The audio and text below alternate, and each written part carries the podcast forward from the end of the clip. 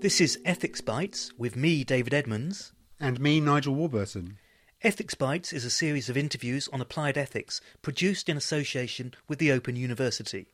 For more information about Ethics Bites and about the Open University, go to open2.net. The science of genetics is advancing faster than our moral intuitions can cope. No longer are so called designer babies just a figment of the imagination, restricted to the realm of sci fi movies.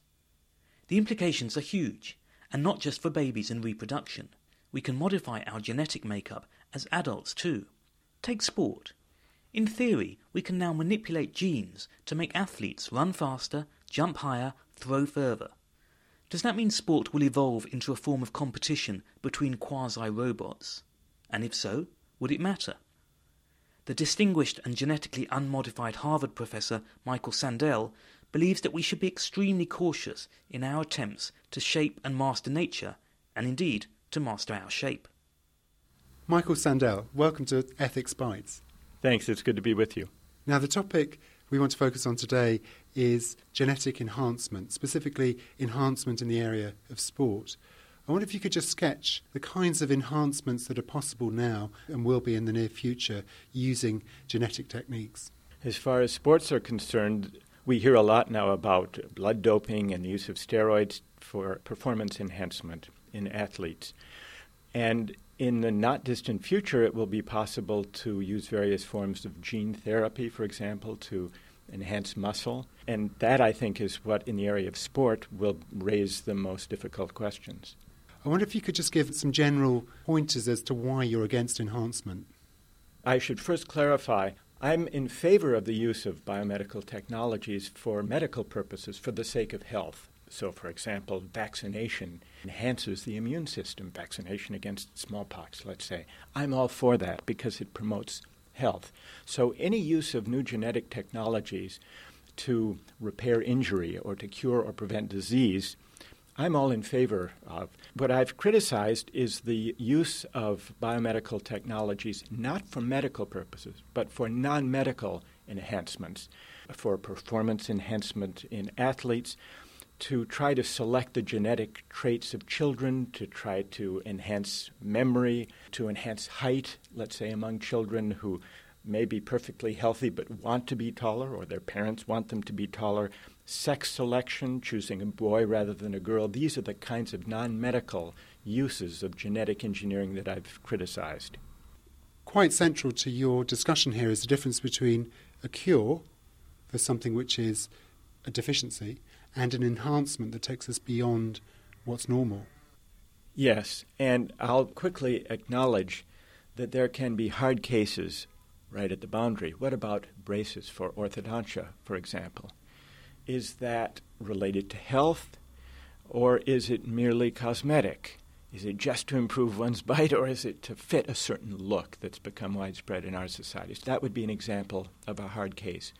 But the underlying difference between a cure and a non medical enhancement requires a normative idea of health and of human flourishing. Health is about restoring or preserving normal human faculties which are a constitutive ingredient, but a very limited part of the good life. In sport, enhancement is the name of the game. I mean, that's what most athletes want to do enhance performance, and they're prepared to do anything within the law and often things which are pushing at the edge or going beyond the law. How could you argue to an athlete that they shouldn't be using techniques which are available to them for enhancement? There are two obvious arguments. One is safety. Steroids, for example, have long term medical risks. A second familiar reason is fairness. If there is a general ban in the Olympics on various forms of enhancement or blood doping or various forms of muscle enhancement, then if some use it surreptitiously, illicitly, it puts the others at a disadvantage. But I don't think that safety and fairness are the only reasons to oppose genetic enhancement in sports.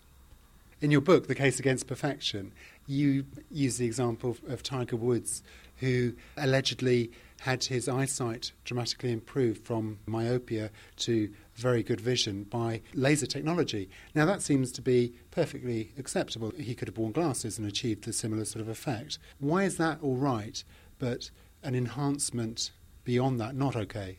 Right. Beyond safety and fairness, my main objection to the use of performance enhancing genetic therapies, for example, has to do with the worry that it will corrupt sports and athletic competition as a place where we admire the cultivation and display of natural gifts.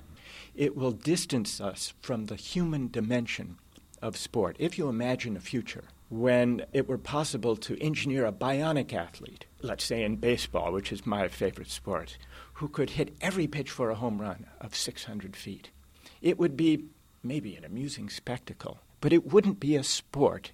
We might admire the pharmacist or the engineer, but would we admire the athlete? We would lose contact with the human dimension, the display of natural human gifts that I think is essential to what we admire and appreciate in sports. You could have a superb hitter, but what about a superb pitcher? And when you've got those two together, it seems to me that genetic enhancement would produce a wonderful sport, just as with soccer. If you have a team full of people who are as good as Pele, that would be wonderful to watch.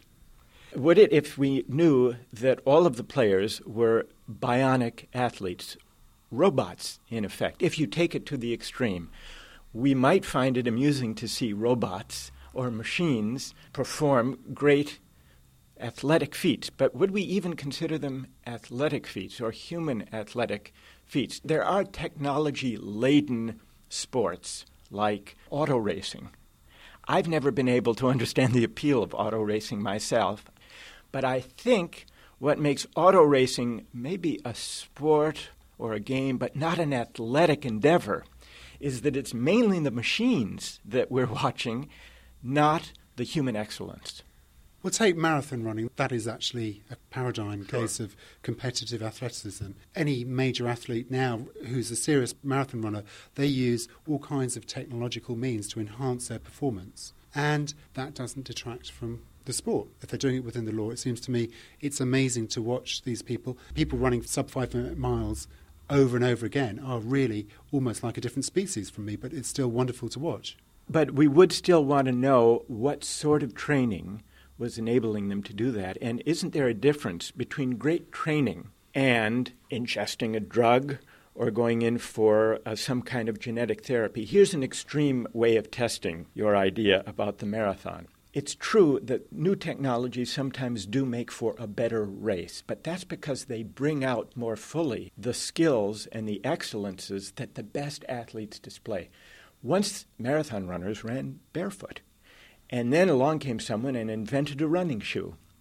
Some might have said that corrupts the race. I think that's an enhancement that actually perfects rather than corrupts the race because it enables the race to be a better test of who is the best runner, removing contingencies like stepping on a sharp pebble. Take another extreme.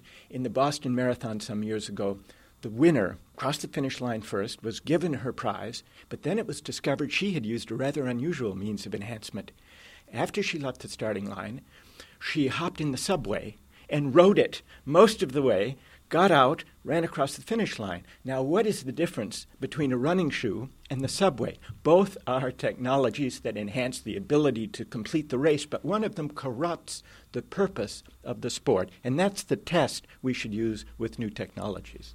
I think it's an easy answer there because the constitutive rules don't allow you to go on the subway, but there's no limit on the running shoe you can use, but there is on the mode of transport apart from shoes. Appealing to the constitutive rules, if by that you mean the rules that happen to be in effect, set down by the governing body of the sport, I don't think that's sufficient to reach the normative question because we have to think about it from the standpoint of people who are setting the rules. The Olympic Committee today is trying to decide whether to permit runners and skiers to use uh, special oxygen chambers that runners might sleep in to enrich the red blood cells to enable the blood cells to carry more oxygen. The effect is the same as taking EPO, which is a hormone that increases the ability of the blood to carry oxygen, or blood doping, which are illegal. So the question is what should the rules be? What technologies should the law allow, and for that we can't just appeal to the law. Your argument relies on some idea of what is natural, and I'd like to hear what makes something natural. Because on one reading, anything that a human being does is natural. Right, and the inventiveness, one could argue, that leads to the invention of these biotechnologies is itself a natural human pursuit. So that's true. My argument against enhancement, whether in the sports context or whether we're talking about creating designer children, is not to valorize or to sanctify nature as such. There are lots of things that are bad in nature, polio, for example, or malaria. I'm all in favor of using biotechnology to banish those facts of nature. So I think that the conception that I need to explain what it is that troubles us about enhancement is some idea to do with the appreciation of the gifted character of human powers and talents and achievements. That not everything about us is at our disposal, subject to our desire to master or dominate or manipulate nature. There is a certain hubris when human beings overreach and try to exert dominion over all of nature, including human nature. So I'm more worried about the human dispositions and the hubris that lies behind the drive to perfect our nature than I am concerned to sanctify or protect nature as such.